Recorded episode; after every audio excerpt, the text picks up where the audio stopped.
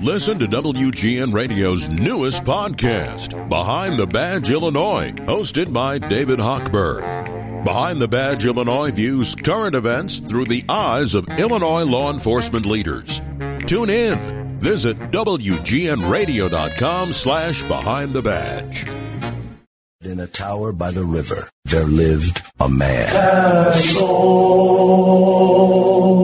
There was a man who took a stand. With pen and paper in his hand, defeating foes in every ward with a pen more mighty than the sword. No escape from his ink lasso in a tower by the river. Kasso. Here's how you get him. He pulls a knife, you pull a gun. He sends one of yours to the hospital, you send one of his to the morgue. That's the Chicago way. It's the end of the year, and all the wheels are falling off Mayor Johnson's bus. And to discuss that and the nature of the stories that we'll be interested in as the West is under attack, as Trump runs for reelection, and as uh, the media s- seems to try to protect Mayor Johnson, we have with us Charles Lipson, Professor Emeritus, Ritzma Professor at the University of Chicago, our friend, who wrote an excellent piece, The Chicago Mayor's Hat Trick of Dreadful Policies. And I would suggest it's a hat trick for three heads because he's become something of the three headed monster.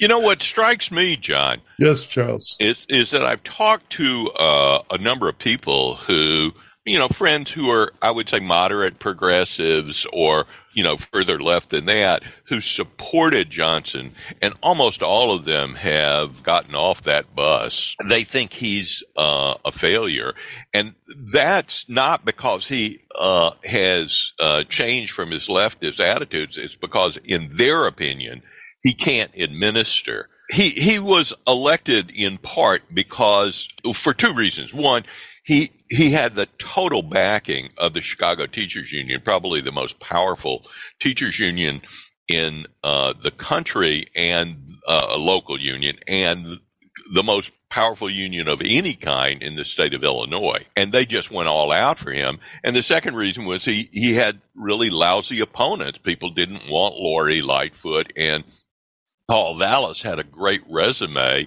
in a whole series of jobs he had failed in. Well, he So- wasn't he wasn't black.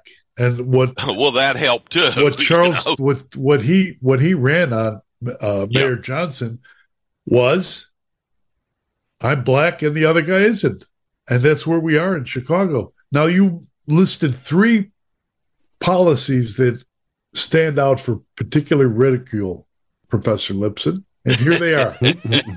here they are, and I know something about the first one. Start city-owned and operated groceries in some underserved underserved areas because that's what we need. is, what uh, could possibly go wrong? Right. Two, ticket the buses bringing illegal immigrants to Chicago, mostly from Texas. He calls them rogue buses because they're not coordinating with the city. And three, close down all the selective enrollment magnet schools in Chicago, the only ones where students actually read above grade level. If we judge by the likely outcome, Johnson's policy is really designed to drive middle class families with kids out of the city. How's he doing on that one, guys? I think Charles Charles Lipson might say he's driven whoever remains of the middle class out of the city. Well, we do have a, a middle class, but we have a lot of uh, what used to be called yuppies without children. People who do have children either want to be in a neighborhood where there are similarly educated people and where the children will enter school with a lot of preparation. That is, their parents read, they talk in articulate ways, uh, they read to them at night, they challenge them intellectually. But I would just say, uh, let's start with um, a, a basic concept, which is it's very difficult for cities to implement redistribution pro- policies, which are the essence of both socialist uh, policies and ex- more uh, leftist policies. And the reason it's hard to do that is that the more you put the tax burden on middle class families to pay for the poor, the more you drive out the middle class and attract more people who need services, and cities can't pay for that. And that's exactly what's happened. And you see that also at the state level. People, the, the three states that have lost the most population are New York, Illinois, and California. And the states that are gaining are Florida, Tennessee, and uh, Texas. All three of which, I'm not sure about Florida, but I think it's true that it's certainly true of Texas and Tennessee. They don't have any state income tax at all. Yeah. In in uh, California, you can pay up to thirteen percent. Yeah, it's it's crazy, Charles. I mean, I mean, this is a guy who tries to who's these people just don't don't see what they're doing. We've, they keep touting, oh, there's some sort of growth number, like 80,000 people or whatever it was Chicago built in or grew over the past 10 years. And they never take into account anything of that statistic other than the fact that, look, there's 80,000 more people than there was 10 years ago. It's like, well, you're losing people. You know, people are dying, people are moving, and people are being born, and you're not accounting for that. And it drives me nuts, Charles. And you're right. This guy is, is done really nothing. I mean, he's, he's, keeps touting things like putting forth quote unquote policies, but they don't do anything. They haven't addressed anything. They haven't really had any teeth. Yeah. And meanwhile, you know, he's had to have his most powerful floor uh, ally step down from their position because they were physically restraining their constituents from doing their job. I mean, this is the, this, I have not seen City Hall this chaotic in my lifetime. And granted, I wasn't around. Oh, you weren't there for you weren't there for council wars, right? I mean, uh, I, was there. Right, I know you, you were there, there. John, John and there. and now one of the key figures in all of that Yeah. has just been convicted on every law under the sun. he'll uh, he'll have to wear those gorgeous suits to prison. The RICO bus, as John said, rolled up on him. oh God. Anyway, uh, they let let's start with the supermarkets. I called them Castro Marts. Yeah, yeah, yeah. Very good. Very good. what could possibly go wrong with that? Right. Uh, and and the way I started thinking about it, uh, there, there are basically two problems here. One, this is a city that can't fix potholes. Really, Right. it can't police the streets. It can't do the basic things Mhm. you expect of a government. And running a supermarket is really hard. Right. Um, if you don't get um, bananas quickly on uh, the shelf, those bananas spoil. The same is true for tomatoes. If you don't sell your um, a steak or chicken quickly, it spoils, it rots. And so you have to have a very efficient system. Uh, the idea, the word efficiency in Chicago city worker has never been used in the same sentence. right. Uh, so that's Only that- when it's only when it's time for them to squeeze you as a business. There you go. I, I wish. I mean, if I, I wish that there was just a very simple statistic that said how much does it cost to to fill a pothole in city in different cities around the country? Because I think what you would find is that it's very expensive to fill a pothole in Chicago, and frankly, when you drive, it's um, when you drive around um, um, a lot of other cities, it would cost less to fill them, and they build highways better. But the second problem uh, is um, that Brandon Johnson and his ilk never looked at why the supermarkets were closing in these areas Yeah. and um, it's and uh, everybody would say, well, they're poor, but they've always been poor, or they've been poor for many years. So why now uh, have the WalMarts moved out and have the uh, the Because they can't do business. That's correct. And why can't they? Well, if you have mass looting, Right. if you have to put everything in a pharmacy behind uh, locked plexiglass doors where you need an additional worker to come and unlock the door. When people can come in with big bags and just steal everything that's mm-hmm. on an open shelf, and then you have uh, police who are, who can't do anything about it because they know if they do, those people would just be released uh, by the state's attorney who won't prosecute.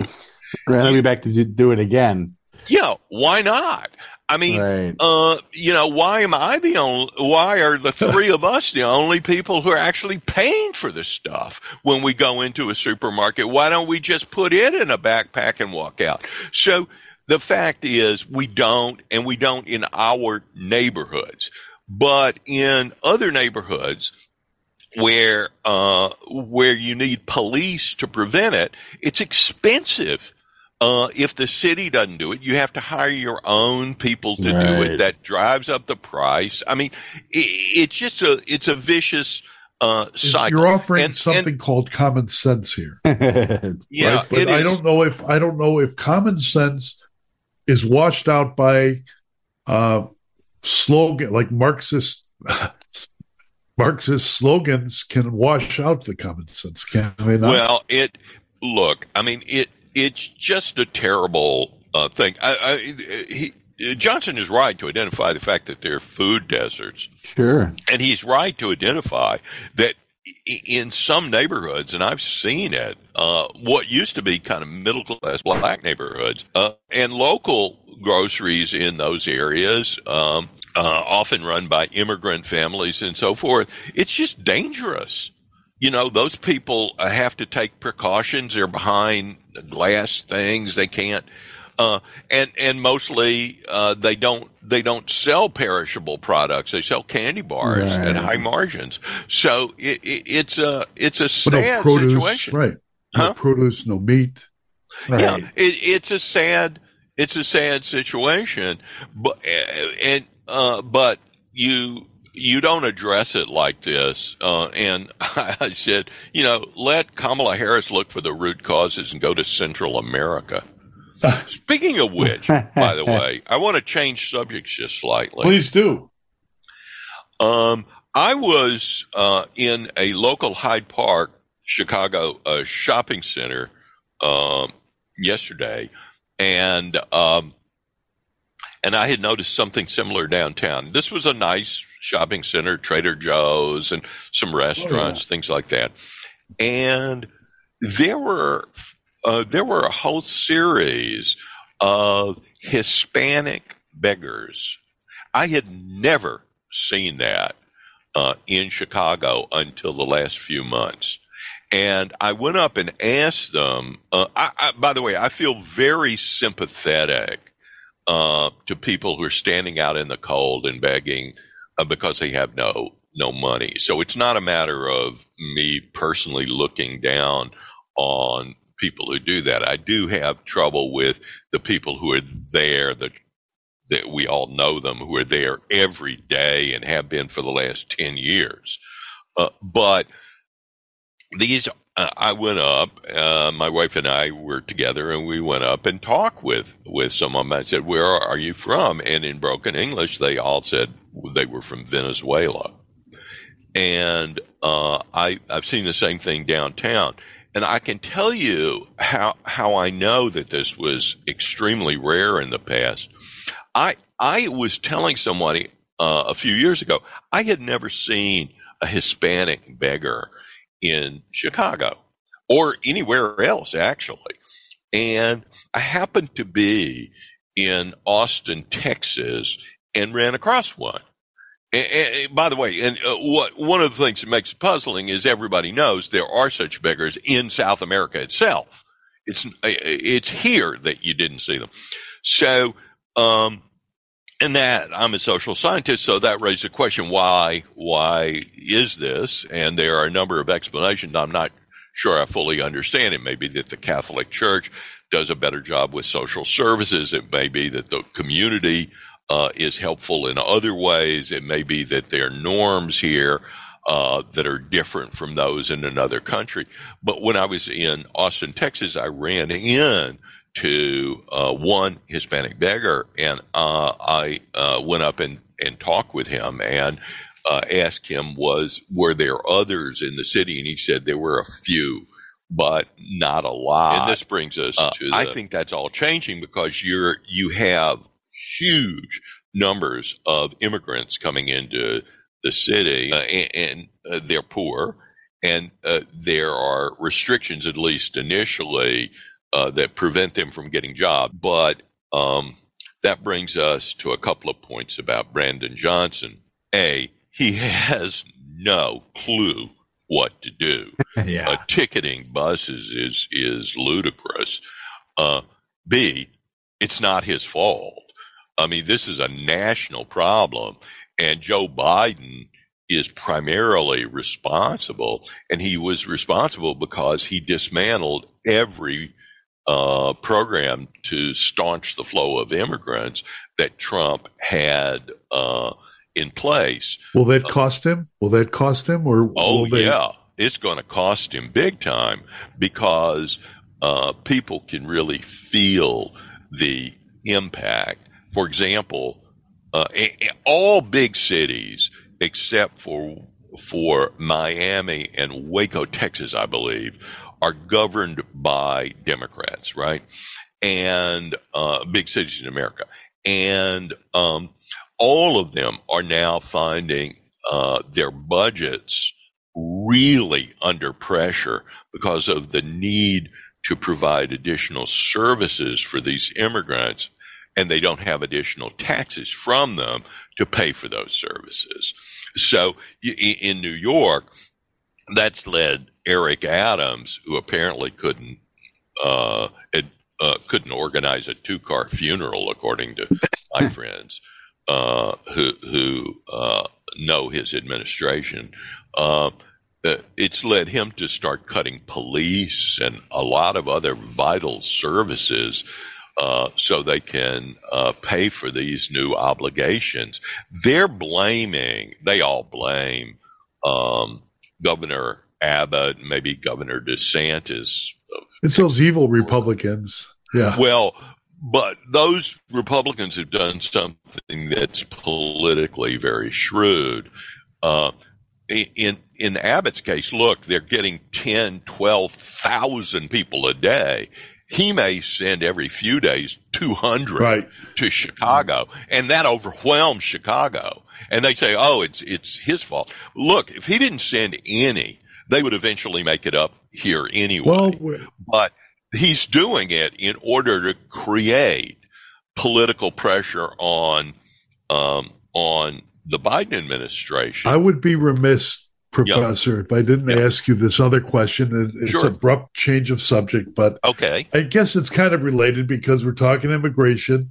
Uh, Barack Obama did not want the immigrants on Martha's Vineyard, and they put put uh, some outrageous storyline together where yeah. we're moving you away but we really like you. We love you we yeah. love you. Please hug me and then get the bleep out of here. And all that involves to me i want to ask you about claudine gay.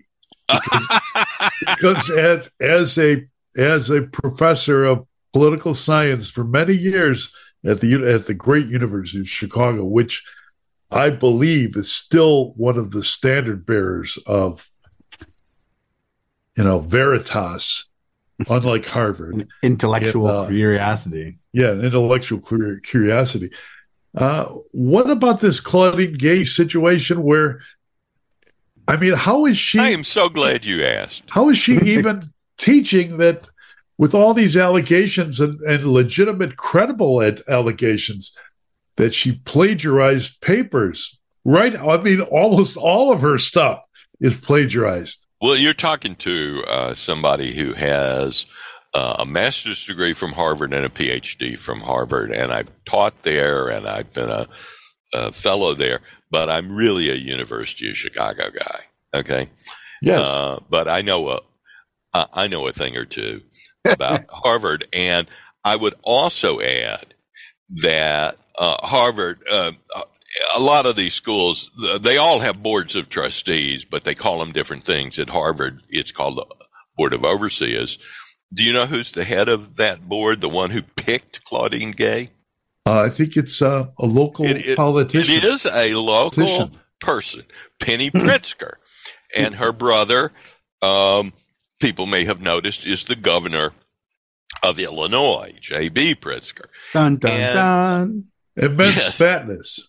We spell that in academic circles. We spell that P H A T N E S S.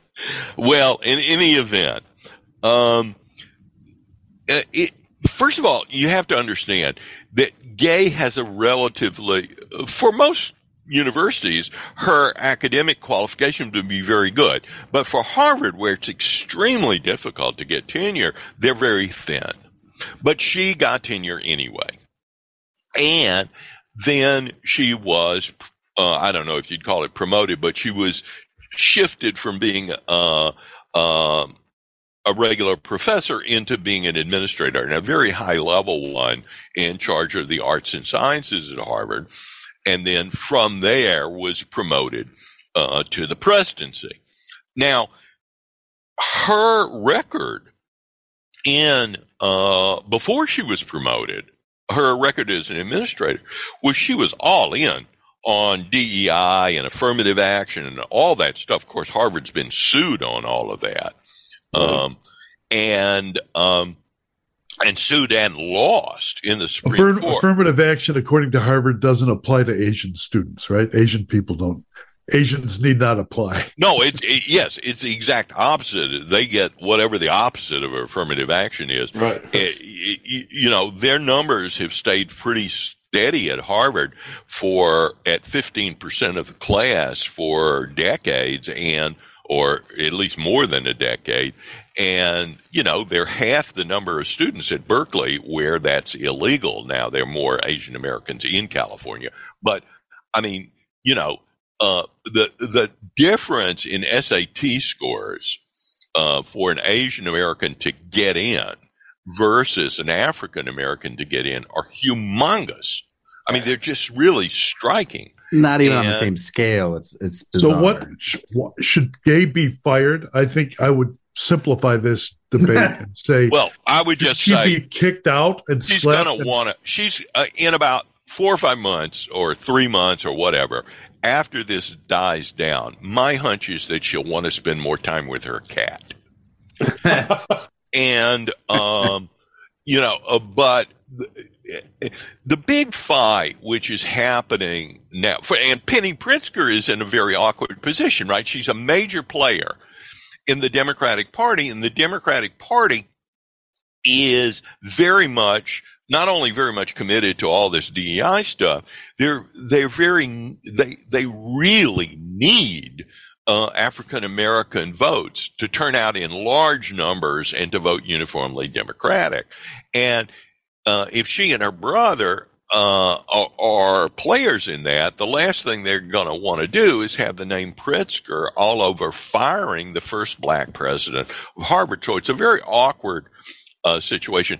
I think that the plagiarism, the problem is numbers, not the uh, numbers of time she's done it and how long she's done it. But most of the plagiarism incidents are not huge. They're enough to get you booted out or at least suspended or expelled for a semester or two if you were a student at Harvard.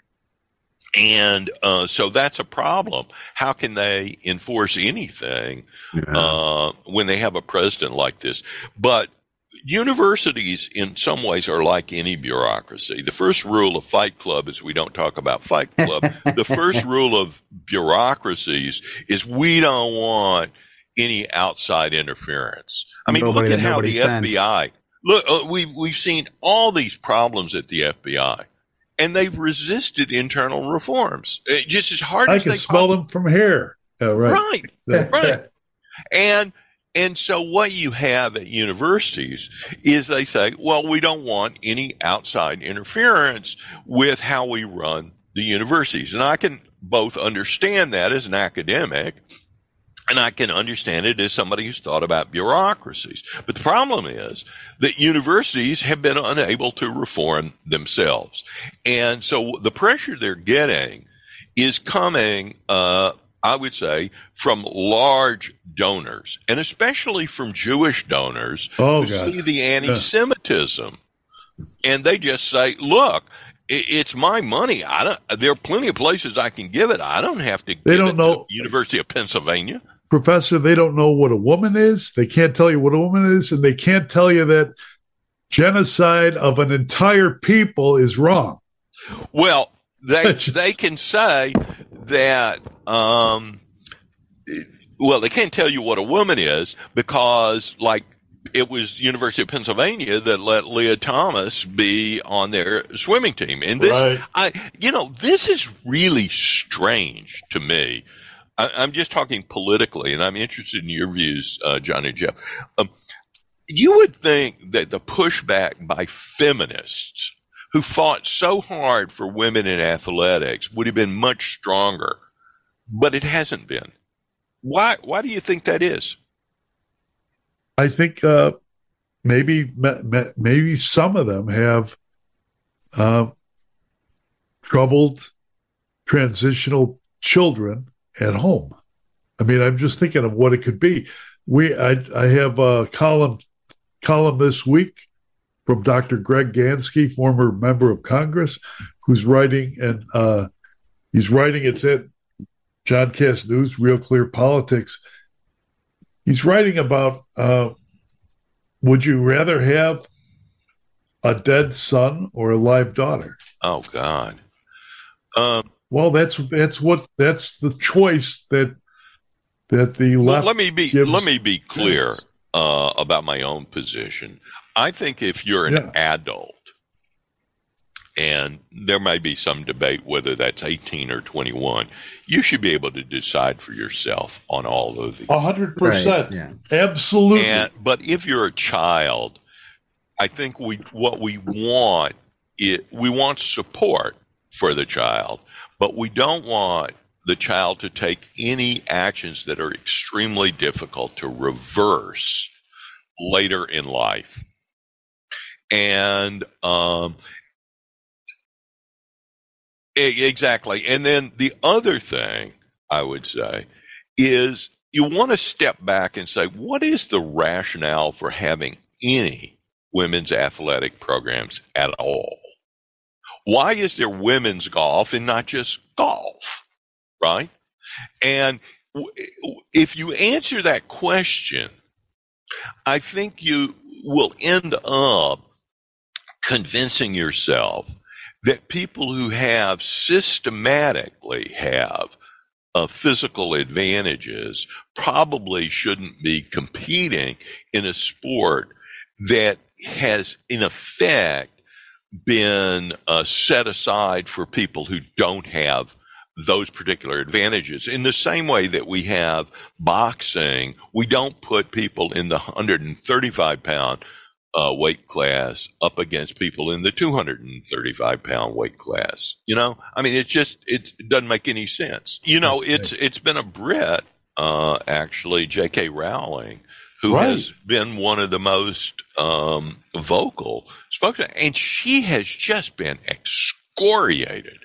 Uh, uh, think about something like if if we wanted to give her some kind of an award at the University of Chicago, think of the pro- protests from the left. Oh my gosh! Yeah, right. Right. I mean, she would just be. Whereas, if you wanted to give it to uh, somebody who was on the other side of the issue and equally vocal, there would be uh, no, almost no protest, no protest at all. Uh, so, you know, but what's what's I think the explanation is not at the personal level that you gave it, John. I think the the problem is that first of all, it, it, uh, there are two problems. One is the asymmetry of the attacks. That if you got out as a feminist against this, you would be subject to a lot of attacks. But I think the big reason is that if you've spent four decades positioning yourself as being on the left, it's really bad news to see yourself outflanked on the left. Right. They get caught at the bottleneck of the intersectional highway and the crossroads. there. Oh, when I I was like that, Jeff. You're a, a wordsmith, my friend. when I was a kid, there were lurid stories told in, in, in the classrooms about Japanese soldiers found on deserted Pacific islands, still fighting World War II decades after the war ended. And they were sad and embittered and endangered, deranged. Yeah. And they'd cut themselves off from the world and prosecuted their war alone. I'm quoting myself here. Uh, but they lived furtively like mole rats in caves, like some golem from a Tolkien story. And then I heard, I heard a tr- uh, a journalist. Mhm. She's a British journalist. I'm trying to find her. You know, uh, I, I, while you're looking for it, let me just say that Gollum uh, is actually a Hebrew. Yes, yes, yes. I mean, it, and and that brings me to an interesting point, which is what's wonderful about our culture is that a very proud Greek uh, child of Greek immigrants who's a Greek Orthodox would find no difficulty at all in using those terms because we borrow from each other. This idea that is so prevalent uh, in uh, on the left and on college campuses that every group has to be sort of have these walls around it. Uh, it, it just divides us in a way that is uh, that that takes away what is so wonderful about America, which is that we borrow from each other. I had a let me give you. I, I once was walking by the St. Thomas Catholic Church in Hyde Park and, on a Sunday morning, and a black woman and a white woman walked out, and I heard one say, Let's go over to Einstein Bagels. I want some lox and bagels. And I thought, I love America. Yeah, because she had a taste for it. Right. No, Yeah. and, Uh, that- and I Look. and I go to I I I, um, I have the Greek lemon soup all the time, and I have it at a a good Greek restaurant. Well, here, look, this is the idea with with Greeks and Jews.